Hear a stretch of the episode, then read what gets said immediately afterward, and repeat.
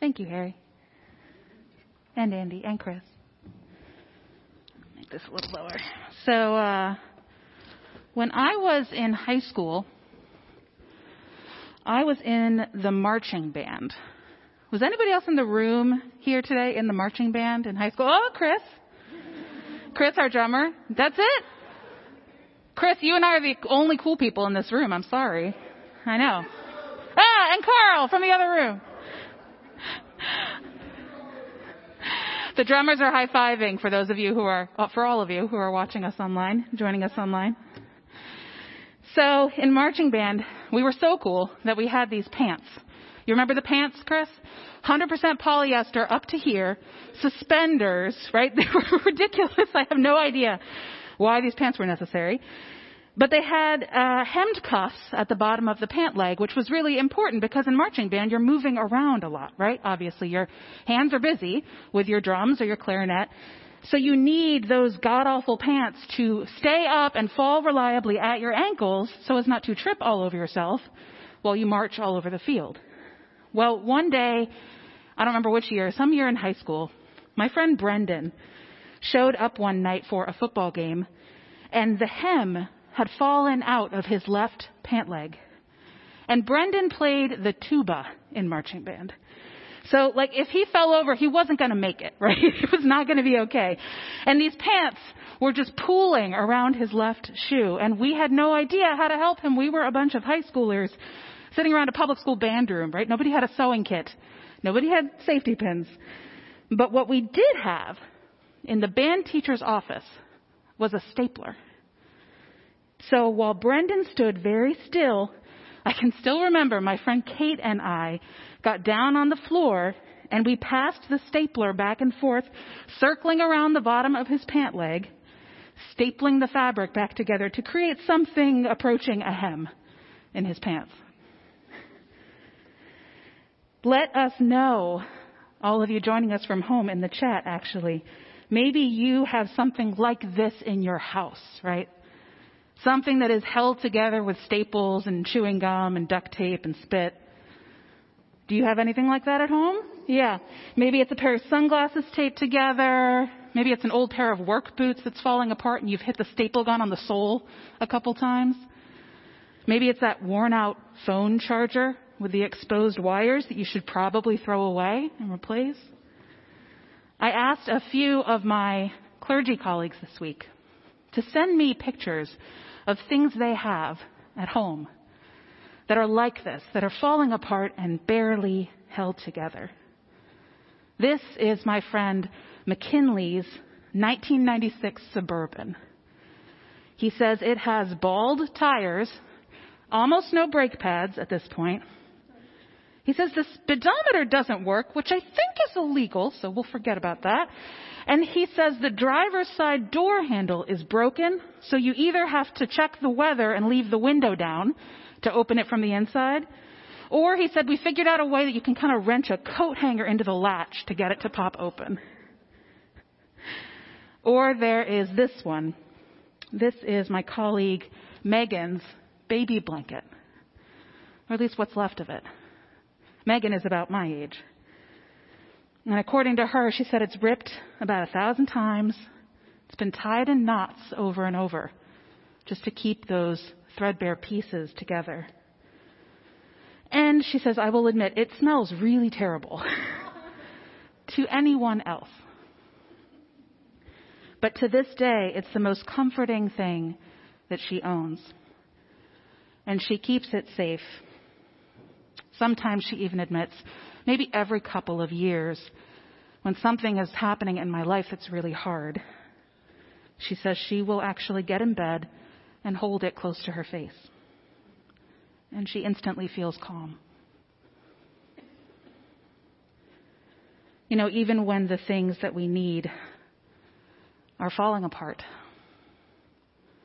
and it's all messy and tangled up in knots, and not at all like what we hoped for.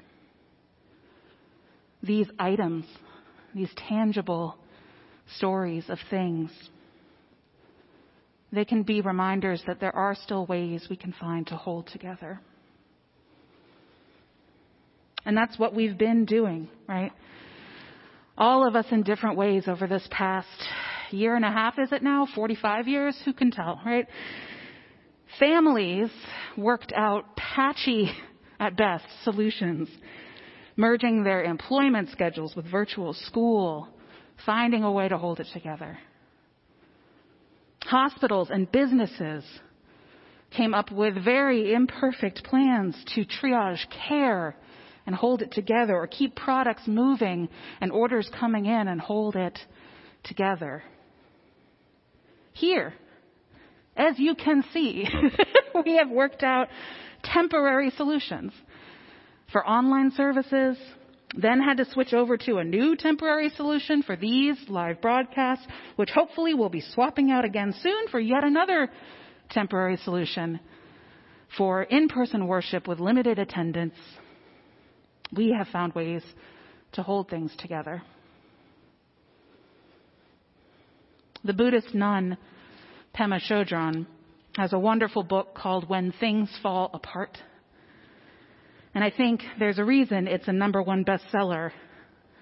It's the number one bestseller in Tibetan Buddhism, on Amazon at least. The reason is, right, because when we plan, God laughs. It's pretty annoying of God to laugh at our plans. We get attached to them. And it's not just the little things that we plan for, right? We make important plans that are close to our hearts. And when they don't work out, we end up heartbroken and angry and deeply disappointed. And yes, of course, we know on some level up here that we are not in control. We cannot make sure that things will happen, but that does not make it easier in here.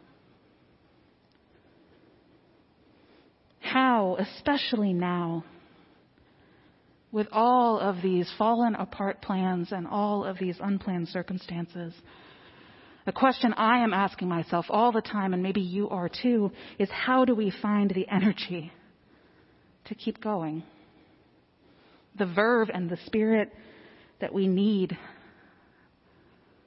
to find a way to hem the pants or not the baby blanket. Especially when staples and knots are all that we have. That is what we will be spending time, myself, Reverend Ken, and our new intern, Beth Monholland, preaching about this month and next month. Sure, by the end of next month, we'll have it all figured out, right? But that is what is closest to my heart right now. Because when God laughs at our plans, we need some way to find that energy and hope to make something new out of what's left behind.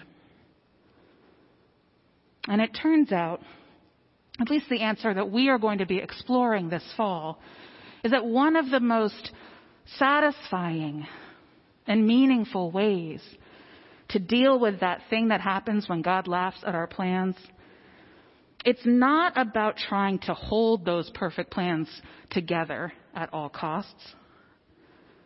It's about holding each other. It's about holding our connections, even when the plan has gone to crap. We can hold together with each other. In the last message that I preached this summer from my apartment, I quoted a line from the Irish poet William Butler Yeats. Yeats was writing in 1889, over a century ago. And he was just 24 years old when he wrote this line. Early in his career, it was the lead up in Ireland to the Irish Revolution. It was difficult times. The influenza pandemic was soon to come. World War I and in those times, he said, with us now, nothing has time to gather meaning. Nothing has time to gather meaning. And too many things are occurring for even a big heart to hold. Hmm. I talked in that last message about how that feels like it could have been written yesterday, right? With us today, it can feel like nothing has time to gather meaning. Oh my gosh, how do you feel when you scroll through social media, right? And it's one story after another. No time to gather meaning. And certainly I could say that too many things are occurring for even a big heart to hold. And in that message, I talked about how there is a larger sense of love, a bigger divine heart. When our hearts do not feel that we can hold it, we can tap into that heart of God, that larger love that can hold all things. But it turns out I'm grateful for other voices because my colleague the Reverend Molly Housh Gordon, a friend of mine who I quote often in my sermons because she's good.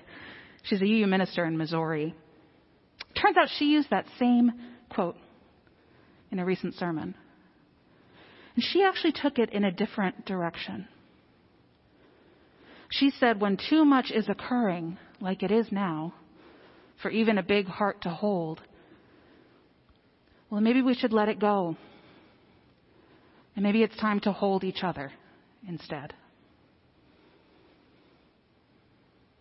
You know, our promise to each other as members of this faith tradition, as Unitarian Universalists, the promise we make is essentially to hold together, to not leave anyone out of our circle. We covenant, I'm quoting the UU bylaws here, believe it or not.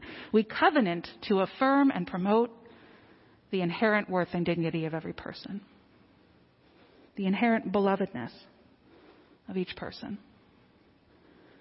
When things fall apart, we promise to stick together and help each other up. And that word covenant is specific.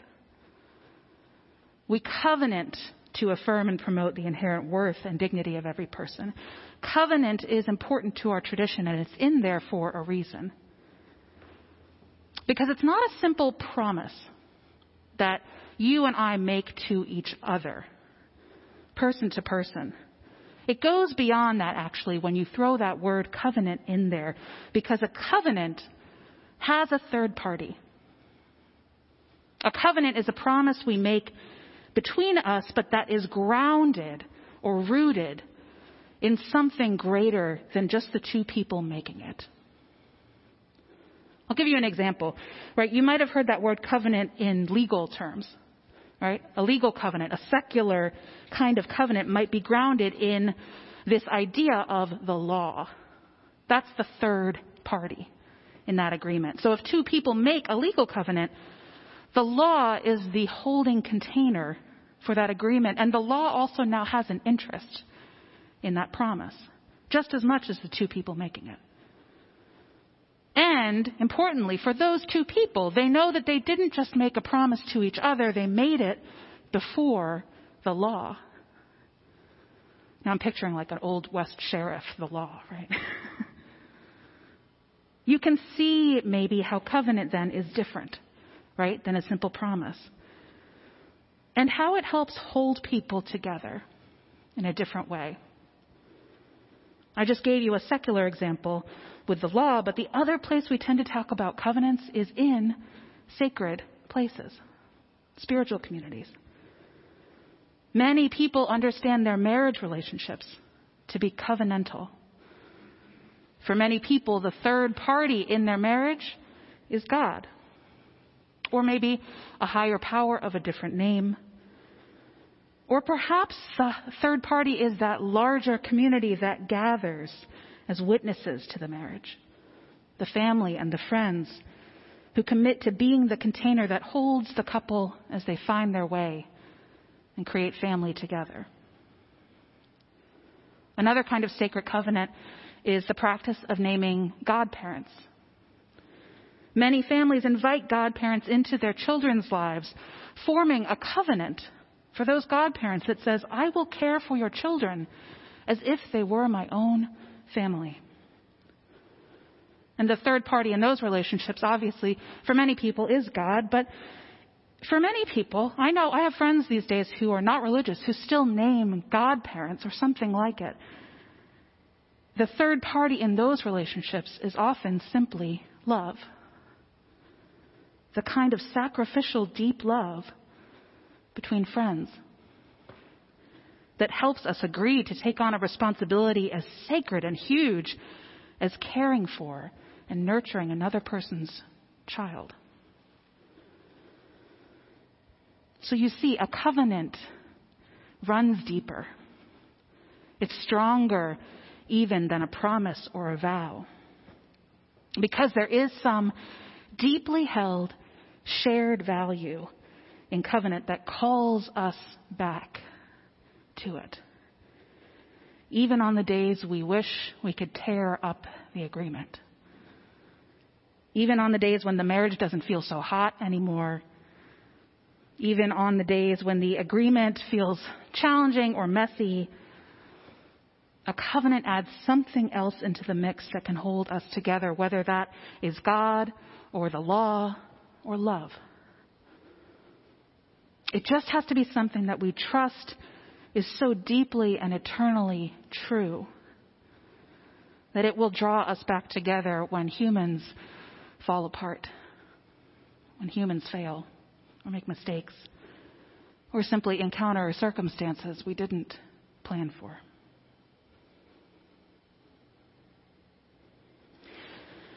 Those covenants help us not at all to ignore the problems. A covenant is not an excuse to look past something that is harmful at all. But rather, it might be the thing that helps you look for a way to fix it or heal it.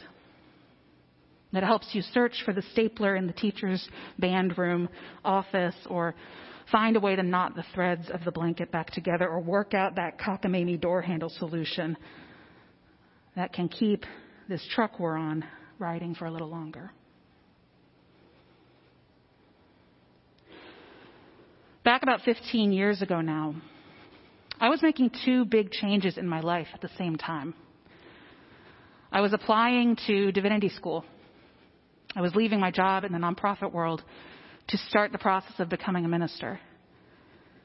And at the time, I was also newly getting serious in a personal relationship, a romantic relationship.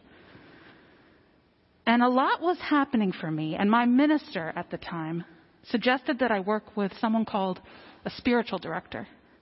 Now, you may have never heard that phrase before. Spiritual directors are certified. They're not quite therapists, they're not quite ministers. They're a little bit of a combo of the two in some ways.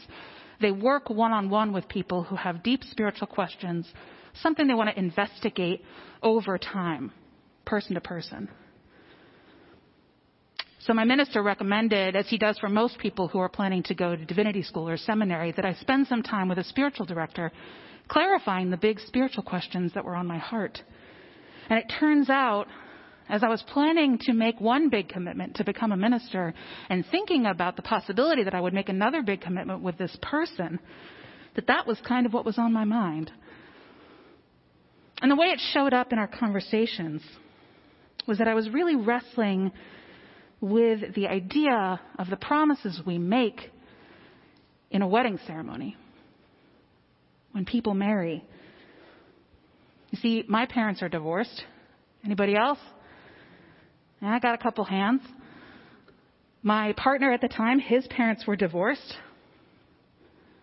I knew the statistics. What is it now? At least half, over half of marriages end in divorce. And I was really struggling with that from the other side. Because knowing that reality, how would I promise in public, before God and the law and all the people I love, to make a commitment that might not hold? To say that we would be together forever felt like promising something I couldn't honestly promise. I wrestled with that. And I remember asking my spiritual director, who I knew was married, had been married for decades, I said, How do all these people stand up there and solemnly swear to be together forever when we know that for at least half of them, it's not going to turn out that way? How did you do it? I put her on the spot, I'm sure. I said, How did you do it? Did you think about that on your wedding day? She said that she had thought about it. Maybe not on her wedding day. But she said, I have thought about that a lot in the years since. My spiritual director said that she and her husband had faced, as every couple or group or friendship, any two people will face difficult moments that did threaten to sever those promises that they made to stay together. But somewhere along the way, as they made adjustments and duct taped all those inevitable broken pieces back together, she said she realized that at the end of the day, the most important vow they'd made was simply to love each other. And she did feel like she could hold that vow with integrity no matter what happened. Love was the value that called them back in their covenant. And that meant, she said, that the core of their partnership was truly loving each other. Truly knowing, keeping their communication. I remember this phrase specific, honest and vital. Keeping their communication honest and vital so they could know and love one another, even if at some point that knowing and loving meant dissolving the marriage. And paradoxically, she said, I actually think it's not insisting on a specific kind of future, but rather knowing that that love was what our promise was grounded in that's kept us together.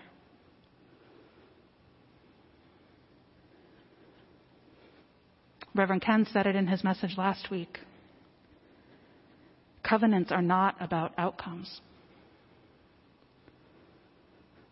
Covenants are not about outcomes. Covenants are promises, but they're not promises of what is going to happen because we can't promise that.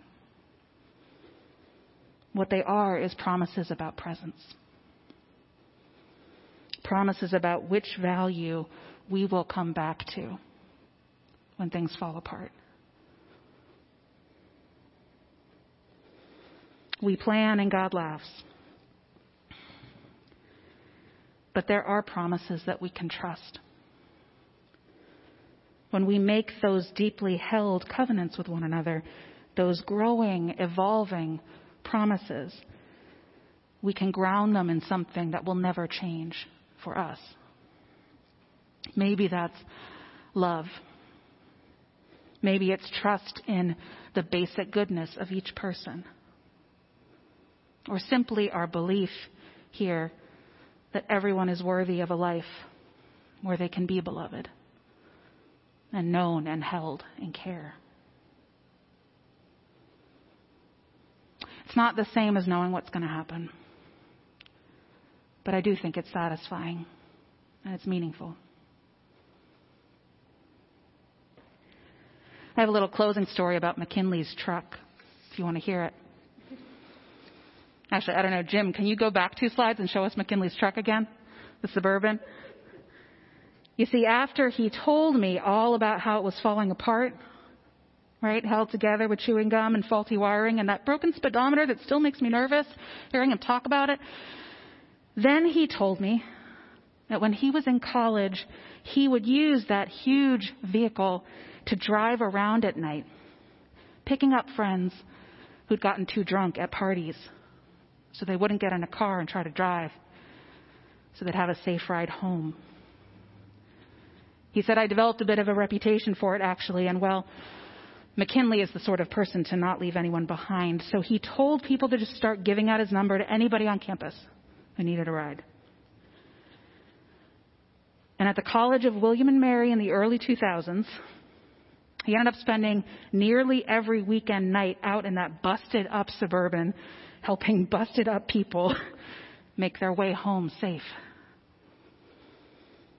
It was such a good idea, in fact, that the student government decided to fund it and hire some drivers and thank God buy some functioning vans And from those barely held together beginnings, grounded in something good, the college created the Safe Ride program in 2009, which is still bringing students home from parties on the weekend. No questions asked, all in one piece today. We can choose to hold together, to hold to what is most true. And as my otherwise colleague, Reverend Molly, said, remember when life is too much to hold. Remember that we were never asked to hold all of life. We were only ever asked to hold each other. Amen. And may you live in blessing. I invite you to join me now, Wellspringers, from wherever you are, in the spirit of prayer.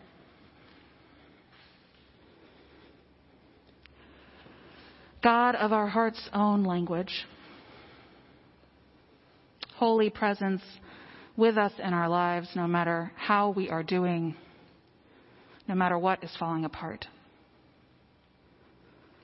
May we remember this morning not only to look out for you, for the light that you bring on a Sunday morning, but also for each other and for the ways that we might find what we are seeking in the open hands ready to hold ours all around us.